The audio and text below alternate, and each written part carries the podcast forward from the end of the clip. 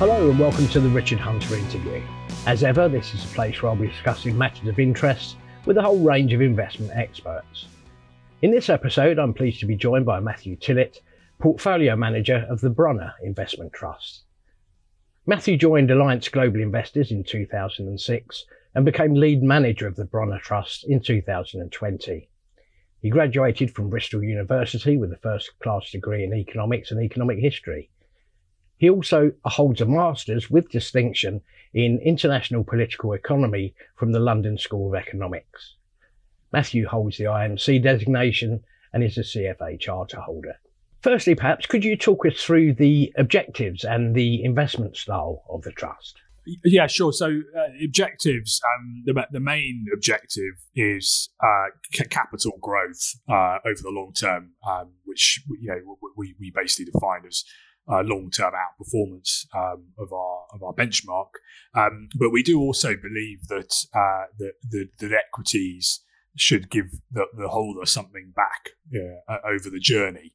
Um, uh, and so we, we also have an income uh, objective as well. Um, which is that we uh, we we the portfolio does uh, deliver a yield more or less in line with, with the benchmark, um, uh, but, but but we aim to grow that uh, you know, nicely over time um, as well. Uh, and the, the the process, the philosophy behind the companies we invest in, kind of allows us to deliver that growth. So um, it does have a we have we have a, a really good track record actually, about fifty, over fifty years now of. Um, Uh, or fifty years exactly of uh, dividend dividend growth, uh, well ahead of inflation.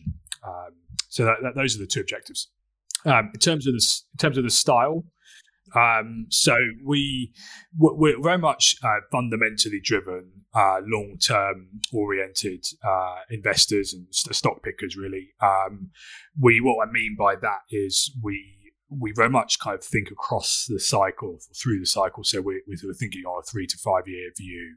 Um, that's not to say we uh, we avoid cyclical companies, but we we look at them in the same way that we would look at a non-cyclical company on, on a long term basis, rather than trying to kind of get get too cute on on things like sort of macro uh, and that sort of thing. Uh, very also focused on kind of structural, um, thematic, secular trends that are shaping the economy, society, so understanding how those things are changing and kind of how they how they impact different sectors and businesses, so the companies that we're investing in are the, the right side of, of, of those trends. Um, very much a, a kind of quality bias uh, in, in the portfolio. Uh, you know, we can invest all around the world, so uh, you know we take the view that you know, that's not really an area that we we need to compromise too much on. So what I mean by that is we're, we're very much focused on investing in highly profitable, established business models um, where we can, you know, get really get our heads around kind of, you know, what why the business business model is, um, you know, generating such good profitability and high returns on capital, and kind of understanding why those business models are sustainable and defendable, um, you know, o- over the long term. Uh, but we're also very uh, valuation disciplined, uh, so we do believe that you know the price that you pay uh, is uh, a a very important, um, some might even say the most important um, factor uh, in in in ultimately kind of determining the returns that you make over the long term. Um, so we do we do factor that in, and then in terms of the portfolio and how what all that means from a portfolio perspective, you know we we have a fairly balanced Um, approach in the portfolio. So we, we you know we, we you know we take sort of th- some things like growth versus value. You know we see growth really as an input to value, so we have we have some you know some really high growth companies in the portfolio. We also have some you know more more slower growth, more mature companies in the portfolio, and, and we don't really ha- you know we, we're not necessarily trying to have a massive bias one way or the other. We're, we're we're focused primarily on understanding that the quality piece and then making sure that you know we've, we've got good Um, you know, good value for uh, for for for, for the, the companies we're investing in, and similar with, with the cyclical versus defensive piece, which has obviously been quite important year to date. We, we're quite balanced there as well. Um, it's one of the reasons why the trust tends to be a bit more kind of stable. If you look at the performance, it, it doesn't it, you know it doesn't exhibit some of the sort of wild swing that you sometimes see uh, with you know more concentrated, more more kind of Um, the stylistically driven approaches. So with that in mind, what's the sort of current sector and, and maybe country allocation of the trust?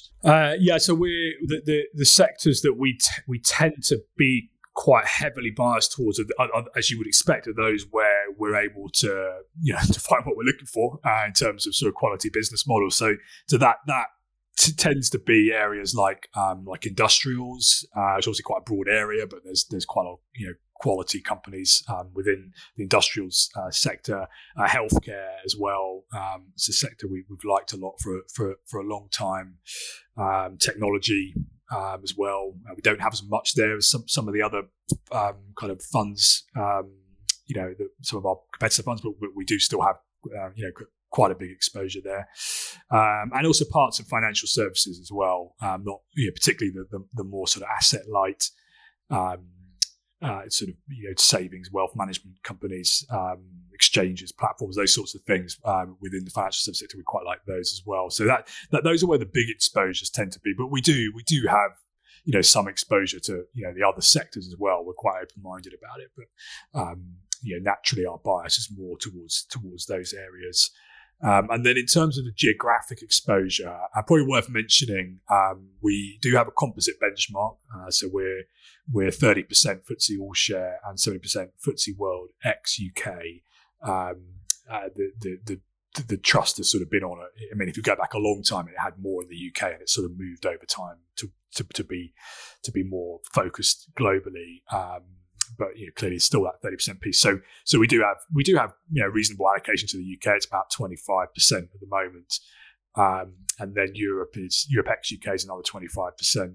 North America is uh, forty percent, and then you know the rest of the world is the balance. Uh, however, I don't, I, I wouldn't want sort of your listeners to kind of go away with sort of reading too much into that, um, because most of the companies that we're invested in are global businesses, multinational companies, and, and you know we we would we actually you know pay more attention to kind of where their actual businesses are and where they're generating revenues from. And if you if you look at it on that basis, it's a much it's a much more balanced picture. Actually, is you know on the revenue basis, we're about so this is sort of looking at the see-through revenue exposure of the companies in the portfolio and kind of where they're actually generating their revenues from, and ultimately where the profits and the dividends that accrue to us as shareholders are coming from. Um, it's around forty percent U S, um, around thirty percent Europe, twenty percent Asia, and the rest is you know the rest of the world. So a much more a much more representative picture of kind of you know where where activity is um, globally. And could you possibly just talk us through perhaps one or two of your top holdings at the moment? Yeah, sure. So um, a couple of interesting examples. I mean, v- v- uh, Visa. Um, Uh, the, uh, the the the the payments processing uh, company. Um, that's a, a company we, we've held for a very long time. Um, it is, is a good illustration of, of of sort of what we look for. Um, this is a company that's um, very much operating in a in a du- duopolistic market with you know, them and them and MasterCard, and that's been the case for a very long time, um, sort of decades really. Uh, and we, the, the market, it's, it, it's quite difficult to really break that structure to see see how it's how it's going to change. I mean, there's there's often sort of kind of things come along and people sort of say, oh, maybe maybe this you know blockchain or buy now pay later might might disrupt it, but it never it never does because they're so embedded in in the in the um, uh, you know the financial services ecosystem, uh, and and actually they. What they actually charge themselves is not that high, um, uh, and so it's, it's it's it's quite difficult to see how how they're going to be disrupted. Uh, but from a growth perspective, what what's really attractive about about the business is, is you just got the structural trend from from cash and check um, towards uh, uh, digital payment methods, cards, uh, and and e-commerce as well. The growth of e-commerce is is is is very good for them because obviously e-commerce is you know done. You know, digitally, and therefore is um, um, you know much more likely to use uh, Visa and MasterCard's payment rails. Uh, super profitable business, yeah, uh, sort of fifty percent plus margins. Um, so that growth is very, very sort of value accretive, and there's still a lot, lot of growth to come. Um, so I say we've held it for a long time. Uh, the reason why I sort of mention it now um, here is because there was actually a, a good opportunity last year. We we took the position up. Um, quite a bit in the portfolio um, because last year in, in, in twenty twenty-one, actually Visa didn't, the shares didn't perform that well. Surprisingly, in a year where it was you know, generally a very good year for, for stock markets, um, it's a good example of a sort of shorter term issue that you know, we're prepared to look through and, and take advantage of, because they they um I mean, and basically the travel side of Visa's business is quite important to to their uh, their profitability, because they, they earn more money on kind of cross-border transactions, uh, and that didn't come back as quickly as as was initially expected, um, when um, uh, yeah, mainly because there was, you know, as we know, as you know, there was sort of periodic lockdowns and parts of the world reopened and other parts didn't.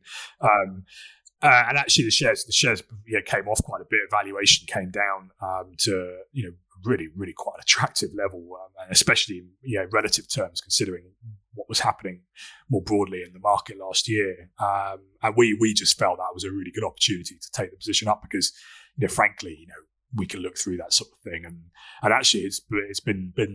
been quite a good performer um, year to date. Uh, you know in in in um, despite you know. What what we've seen elsewhere in, in some of these kind of higher growth, um, kind of t- sort of technology oriented companies. Um, so that's that's um, that's that's Visa. The the other one I was going to mention is uh, is is Adidas, um, which is uh, again another company we, we've we've held for, for for quite a long time. Um, it's a very good example of a consumer leading consumer brand that is utilizing um, digital technology uh, in a way that we we. believe over time will um, improve the quality of the business model, uh, because what it effectively allows them to do, and Nike Nike has done this as well. Nike is is ahead of the curve, uh, well ahead of Adidas on this, but Adidas is really the only the only sort of major global competitor to Nike in the athletic sportswear um, category. The only company that's really got the sort of clout, budget, and marketing, digital capability to be able to compete with them. So we think they're going to they're going to follow them. Um, and this is the the ability to to kind of communicate, reach out directly to your to your customers um, through uh, through digital technology, um, and that allows you to drive higher value sales, because uh, there's less there's less discounting. Um, Uh, whereas, you know, obviously, if it's going through stores or wholesale channels, there's more there's more markdowns. Um, so you know the margins are lower, um, and so we we think over time that's and that's going to get get quite a big benefit from that. It will drive um, higher margins and quite a lot of earnings growth. Uh, now, this is a stock that you know has has, has been you know the last twelve, eighteen months not been not been a great time for the company. You know they've they've had a sort of bit of a perfect storm really in terms of.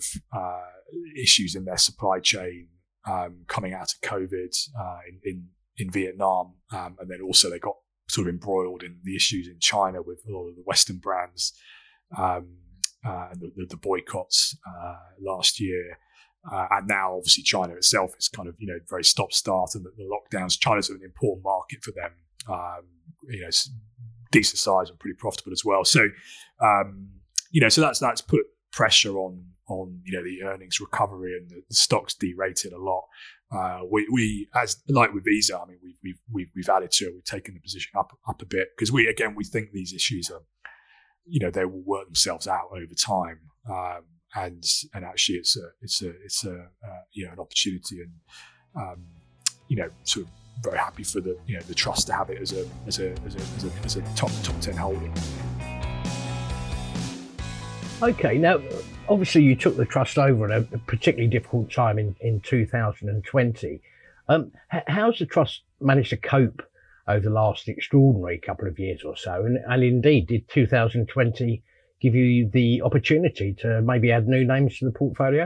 The, the, the approach that we've we've take we take, you know, so the as I explained that you know when we when we started the conversation, you know, the kind of more slightly more balanced approach where we're you know what we're really aiming to do is is you know, have our stock selection be the, the, the driver of, of, of the returns, rather than, you know, having sort of big kind of factor or stylistic bets in the portfolio. Has actually helped quite a lot over this period, because as you, as you know, and I'm sure your listeners are aware, um, it's been a pretty wild period, um, not not just sort of in absolute terms, but also within the market. There's been these sort of periodic rotations from, you know, growth to values, you know, stay-at-home trade, reopening trade, cyclicals versus defensives, and it, it you know, it's it really quite wild. Um, and we've been able to, uh, you know, we, I'm not saying we haven't been impacted by that, but we we haven't seen the same um, sort of wild swings, because we have more of that kind of balance in the portfolio.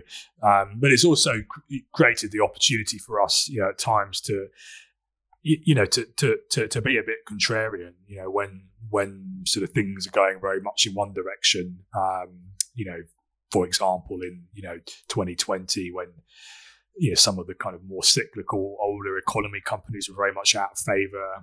Um, you know, we we you know we were sort of looking more at those. Then, kind of later on, as you as you got the you know very rapid recovery after the vaccine announcements, you know, it was actually kind of almost the opposite situation. There was some there were some kind of opportunities in some of the more defensive companies that maybe sort of lagged because they weren't really kind of you know where the market wanted to be at that that point in time. Um, Uh, you know, we, we were able to, t- to to take advantage of those, and and I say we're doing the same thing today as well.